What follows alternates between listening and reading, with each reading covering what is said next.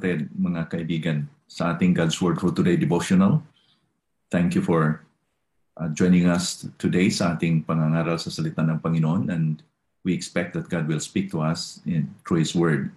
Patuloy tayo sa 2 Kings chapter 5 and dito na tayo sa verses 1 to 5. Basahin ko ito sa ating Tagalog na Biblia. Sinaaman na punong kawal ng hukbo ng hari ng Syria ay dakilang lalaki sa harapan ng kanyang Panginoon at iginagalang sapagkat sa pamamagitan niya ay nagbigay ang Panginoon ng pagtatagumpay sa Syria. Siya ay isang makapangyarihang lalaki na may kagitingan, subalit siya ay kitungin. Ang mga taga-Syria, sa isa ka, sa kanila, sa kanilang pagsalakay ay nagdala ng bihag na dalageta mula sa lupain ng Israel at siya ay naglingkod sa asawa ni Naaman. Sinabi niya sa kanyang babaeng Panginoon, Sana'y naroon ang aking Panginoon na kasama ng propeta na nasa Samaria. Kanyang pagagalingin siya sa kanyang ketong. Kaya't si Naaman ay pumasok at sinabi sa kanyang Panginoon kung ano ang sinabi ng dalagitang mula sa lupain ng Israel. At sinabi ng hari ng Syria, Humayo ka, at ako'y magpapadala ng sulat sa hari ng Israel. Kaya siya ay humayo at nagdala ng sampung talintong pilak, anim na libong pirasong ginto, at sampung magagarang bihisan. Makikita natin dito ang kapangyarihan ng Panginoon na ginamit niya ng isang dalagita, isang uh, maliit or sa ating English na Bible, a little girl na naka-influensya sa kainaaman a little girl's influence. Who was Naaman? Si Naaman ay, he was a mighty man of valor and a well-decorated military commander sa Syria. Sapagkat marami siyang nagawa, maraming tagum, mga tagumpay na or accomplishments, military accomplishments that he did. The king had highly favored him mataas ang respeto ng hari sa kanya. And we are told at the outset na itong lahat na mga tagumpay at nagawa ni Naaman at tagumpay sa Syria ay coming from the Lord. Now, it's amazing that ang Panginoon ang dahilan na nagpapahintulot na ang Syria po ay naging matagumpay because of the sovereignty of God. Indeed, dito makikita natin that we can find comfort ng lahat ng mga nangyayari sa mundo, the geopolitical movements and happenings, maneuvering sa mundo are under the auspices or influences of or influence of God. Maski may, ngayon na mayroong pangyayari sa Middle East like sa Afghanistan, we can really reflect that God really is the one who is allowing all these things to happen for a reason. Si Pablo may sinasabi sa Acts chapter 17, verse 26 to 28 tungkol dito. Basahin ko. And he made from one man every nation of mankind to live on all the face of the earth, having determined allotted periods and the boundaries of their dwelling place, that they should seek God and perhaps feel their way toward Him and find Him. Yet He is actually not far from each one of us. For in Him we live and move and have our being, as even some of your own poets have said, for we are indeed His offspring. Bahagi ito sa sermon o sinasabi ni Pablo sa mga mga Grigo sa Marsil in-explain niya ng Panginoon ang makapangyarihan sa lahat that He allowed uh, the, all the, the powers and authorities to function or not to function sa mundo. Now, balikan natin si Naaman. Si Naaman, although he was a successful military commander, ang isang masamang or hindi magandang nangyayari sa buhay niya ay mayroon siyang kitong. kitong ay isang disease o isang sakit na maging dahilan that he will lose his career or perhaps it will make him an outcast because leprosy during that time was incurable. In other words, though Naaman fought the fiercest battle, he cannot uh, put down leprosy in his life. Leprosy had made him realize that he is a or he was a vulnerable person. And through this, natuto siya mang nakikinig sa iba.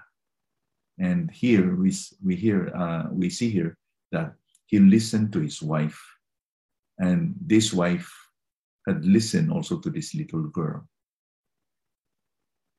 Ang little girl o ang dalagita dito ay naniwala talaga na si Eliza or si Eliseo was the man of God.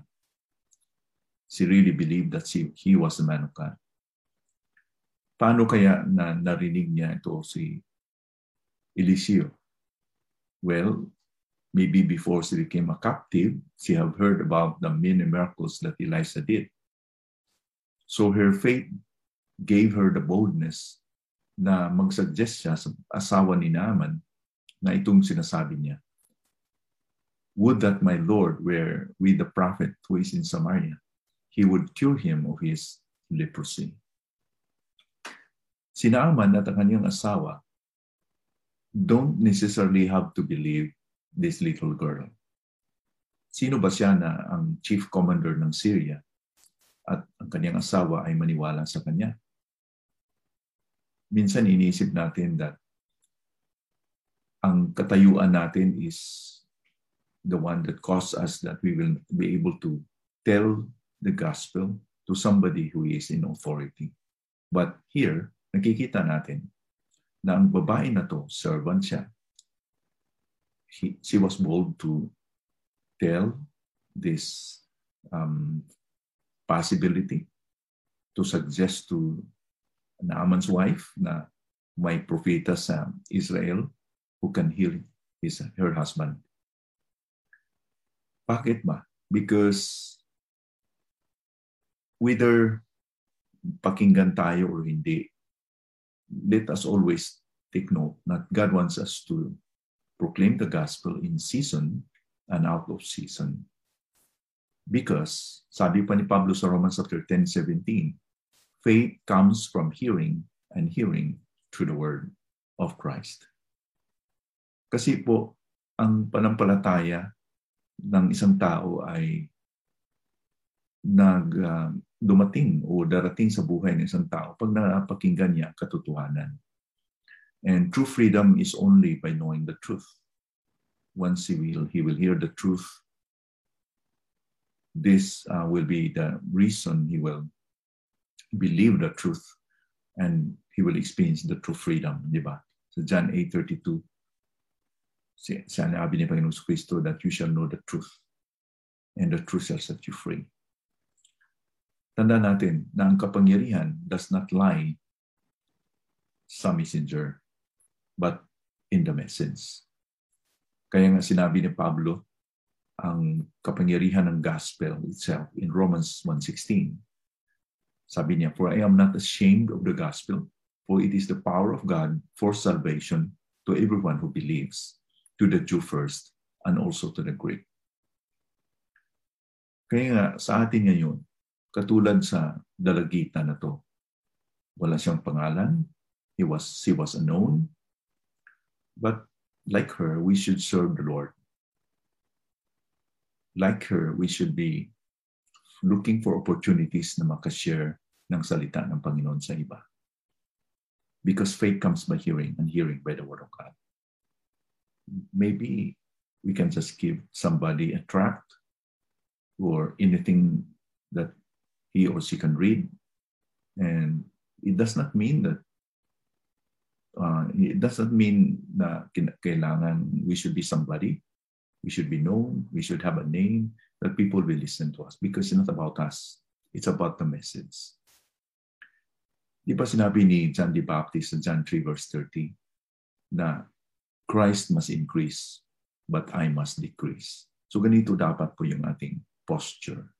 Let it be that Christ will be exalted and we must decrease. Hindi po sa atin ito. It is not who influence, but the power of the gospel and the Spirit. To exalt Christ alone and not ourselves is the is a very wise pursuit natin, di ba? Wala na po itang wala po ibang dapat natin na i-pursue sa buhay, kundi ipupurihin natin ang Panginoon. We will exalt the Lord Jesus Christ. Hindi tayo, hindi ang tao, not our church, not, not any institution, but the Lord Jesus Christ. Kasi siya lang po ang makabibigay ng freedom at uh, healing sa mga tao, lalo na sa kasalanan. Itong pursuit of uh, having this wisdom na we will be able to help despite na hindi tayo kilala or hindi kailangan ng malalaman kung sino tayo, it's not about us, ay sinabi ito ni Solomon sa Ecclesiastes 9, 9 to 13 to 9, 13 to 16 sa isang metaphor, may isang istorya sa dito that gives us a glimpse that God can use us. God can use an unknown, a nobody. Sabi niya sa Ecclesiastes 9:13 to 16, I have also seen this example of wisdom under the sun, and it seemed great to me.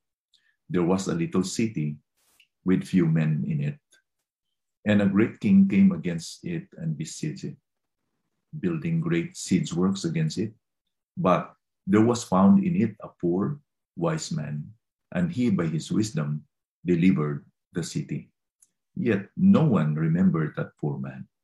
But I say that wisdom is better than might. Though the poor man's wisdom is despised and his words are not heard. Now, parang similar ang sitwasyon sa babae na to. Ang dalagita ay hindi kilala natin, walang pangalan. She was a nobody.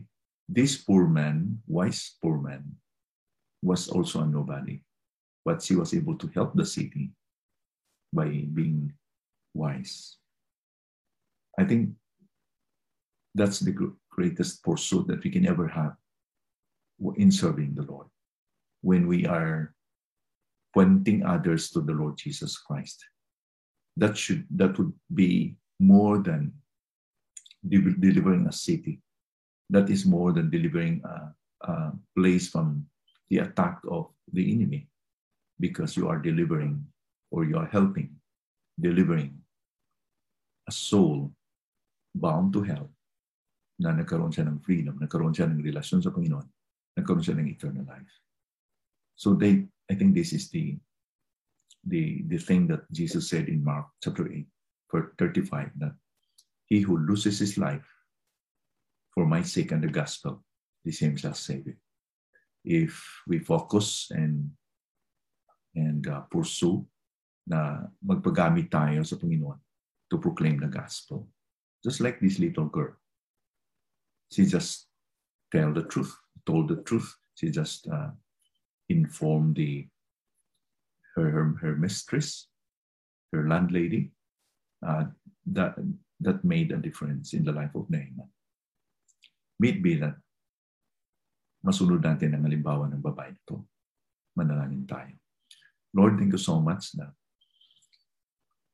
nirman niyo kong Panginoon through your word that you use very ordinary people to be a blessing.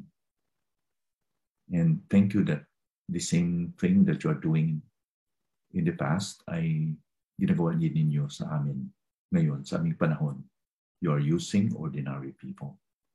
But we have a great message. We have the gospel. And help us, Lord, to be a good steward of the gospel, to proclaim and share the gospel in season and out of season. Marami pa aming mga kaibigan, kapatiran, mga kamag-anak, mga kilala that they need to know the Lord Jesus Christ. And this, this is the greatest pursuit that we can involve with. That is to be part of the ministry na magpahayag ng, ng balita, Lord, sa nangangailangan. And help us to be faithful in this area. Give us boldness like this lady. In Jesus' name we pray. Amen.